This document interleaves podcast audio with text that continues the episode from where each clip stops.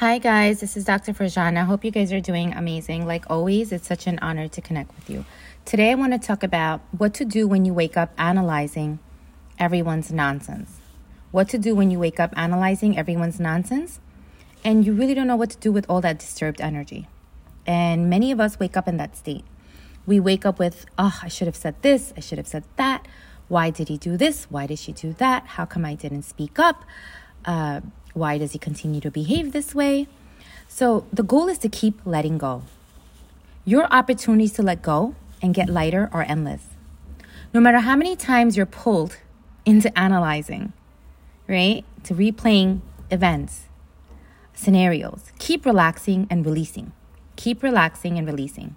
Remember, the tendency to get drawn is constant. However, the simultaneous, simultaneous willingness to let go has to also be constant. This is extremely crucial. I'll say that again. Remember, the tendency to get drawn is constant throughout your day. It starts early in the morning. However, the simultaneous willingness to let go also has to be constant. So, what are some specific techniques you can use? Number one, you can notice it and say hostility, hostility. You can notice it and say lack thinking, lack thinking. You can notice it and say no judgment, no judgment. Remember, the goal is to keep letting go. Another technique notice it and say disturbed energy, disturbed energy, let it go, let it go. I'll say that again. Disturb, notice it and say disturbed energy, disturbed energy, let it go, let it go. Breathe in, breathe out. Another technique you can use is say to yourself, other stuff, other stuff, not my problem, not my problem. Other stuff, other stuff. Not my problem, not my problem. And lastly, don't demand people to act a certain way. Don't demand life to unfold a certain way because life is going to unfold the way it is and people are going to do what they do.